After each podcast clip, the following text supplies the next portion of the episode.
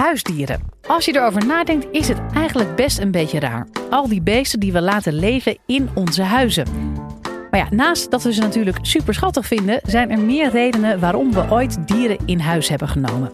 In deze podcast vertelt cultuurwetenschapper Maarten Racing van de Universiteit van Amsterdam hoe wij de hond en de kat gedomesticeerd hebben.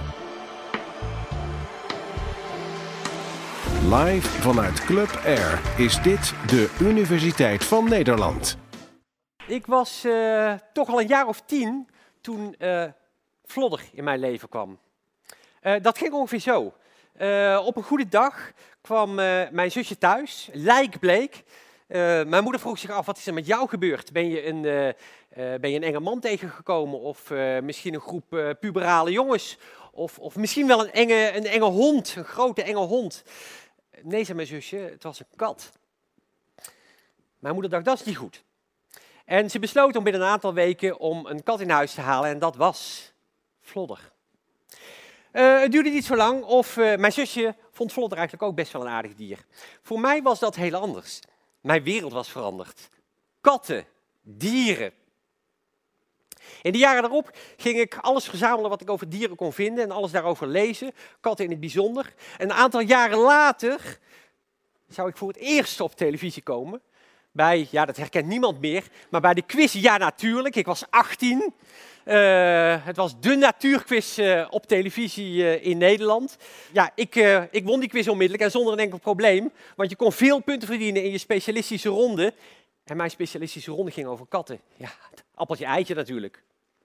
En daarna, daarna, dat was ook al lang duidelijk, daarna zou ik natuurlijk biologie gaan studeren. Alleen toen ik naar de voorlichtingen ging van de Universiteit van Amsterdam, toen bleek dat biologie eigenlijk niet zoveel met katten uh, te maken had. Eigenlijk niet zoveel met dieren in zijn algemeenheid. Biologie ging vooral over cellen. En dat had vooral veel met natuur en scheikunde te maken. En ja, dat was niet mijn sterke punt. Gelukkig begreep ik ook niet zoveel van mensen en van de hele cultuur om mij heen. Dus besloot ik het over een heel andere boeg te gooien. Ik ging media en cultuur studeren. En dat beviel me uiteindelijk zo goed dat ik nadat ik die studie had afgemaakt, dat ik uh, doorging als docent media en cultuur. En het is in die hoedanigheid dat ik nu een jaar of tien geleden, in 2005, een student op bezoek kreeg die zei dat ze scriptie wilde maken over, uh, uh, over Amerikaanse natuurfilms uit de vorige eeuw. Dat leek mij een lastig onderwerp. Was daar veel over? Ik ging even zitten nadenken. Denken. Ik, zit, ging, ik uh, ging zitten zoeken. En toen kwam ik tot de ontdekking van mijn leven. Het bleek namelijk dat er in de jaren negentig in Amerika en in Engeland een nieuwe stroming aan de universiteit aan het ontstaan was, getiteld Animal Studies of Human Animal Studies. Of om het een chique term te zeggen, antrozoologie. Dat had weinig te maken met biologie.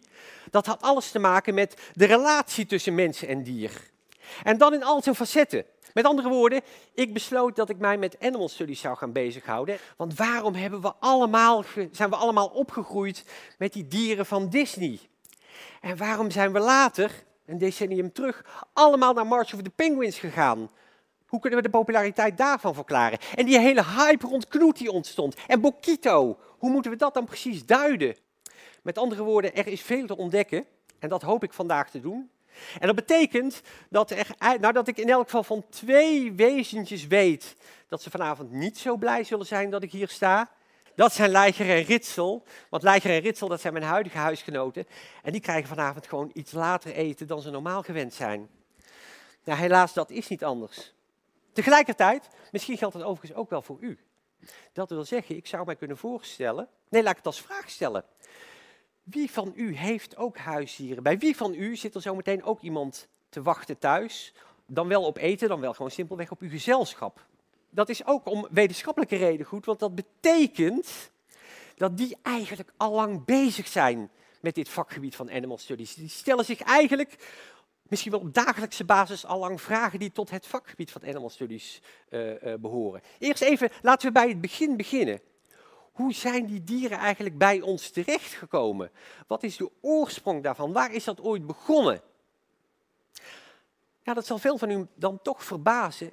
Het allereerste begin daarvan is de Big Five. De Big Five. De Big Five, wie behoren daartoe?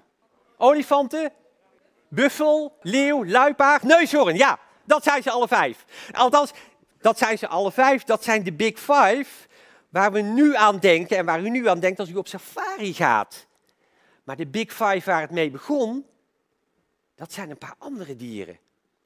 Dat zijn de oeros, het varken, het schaap, de geit en het paard. Dat zijn de dieren die mensen uh, die, de, die de mensen zo'n jaar of 10.000 geleden, toen ze, uh, toen ze van een, uh, een nomadisch bestaan overgingen in het bouwen van steden, in het vormen van nederzettingen, dat zijn de dieren die, dat zijn de, dieren die de mensen daar toen, we praten over het nabije oosten, die ze daar in hun omgevingen vonden en die ze gingen domesticeren. En dat hing alles samen met het begin van niet alleen de veeteelt, want natuurlijk ze dienden voor vlees, ze waren de dierlijke eiwitten die we nodig hadden om zulke grote en groeiende populaties te voeden.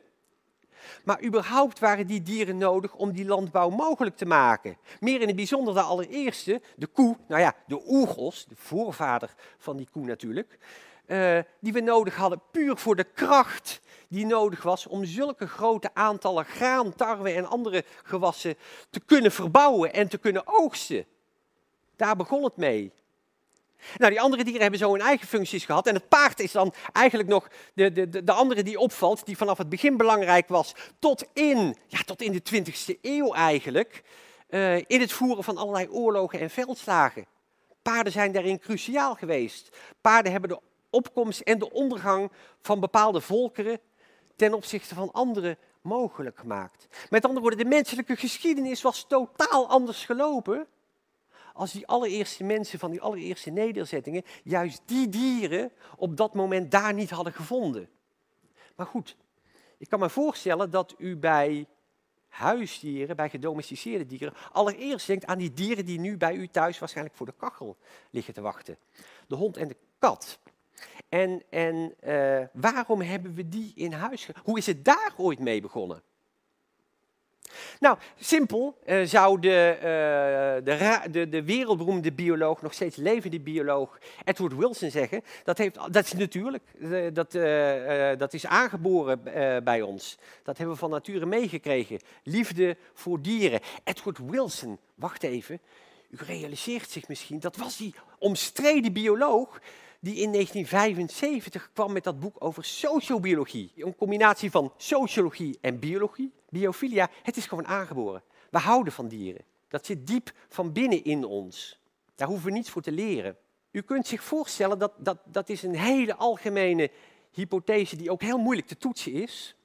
Echt hard wetenschappelijk bewijs. Maar dat zegt nu nog niet meteen waarom juist honden en katten zich zo in onze huizen, zo in onze cultuur, zo bij ons mensen hebben weten in te likken. Om dat maar eens even te gebruiken. Dat hebben honden en katten op een hele slim gedaan, maar allebei op een totaal andere manier.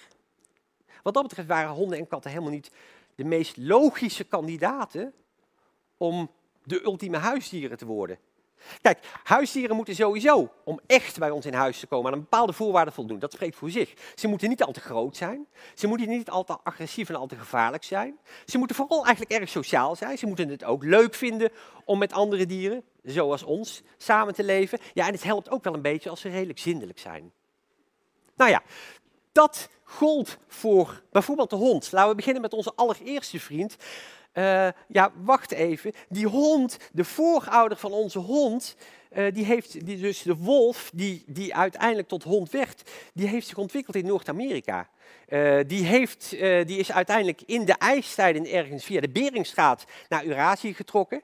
En die heeft ons daar ergens ontmoet, half, nou ja, halverwege, ergens in het midden. Wij kwamen natuurlijk uit Afrika, we waren al lang uit Afrika gekomen. En ergens daar in het Midden-Oosten, maar waarschijnlijk niet alleen daar, hebben we elkaar ontmoet. En dat, dat was wel liefde op het eerste gezicht. Eigenlijk hebben, zoals we dat nu kunnen reconstrueren, want dat is wat je dan moet doen. Uh, zoals we dat nu kunnen zien, hebben honden en mensen eigenlijk onmiddellijk de voordelen van de ander gezien.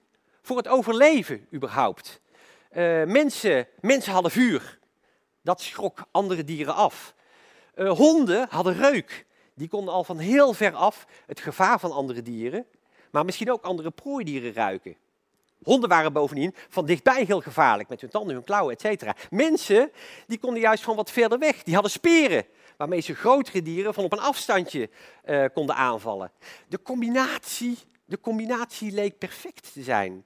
Dus mensen en honden zijn eigenlijk naar elkaar toegetrokken. En in die zin zou je kunnen zeggen dat het niet zozeer is wat we altijd gedacht hebben, dat mensen honden domesticeerden.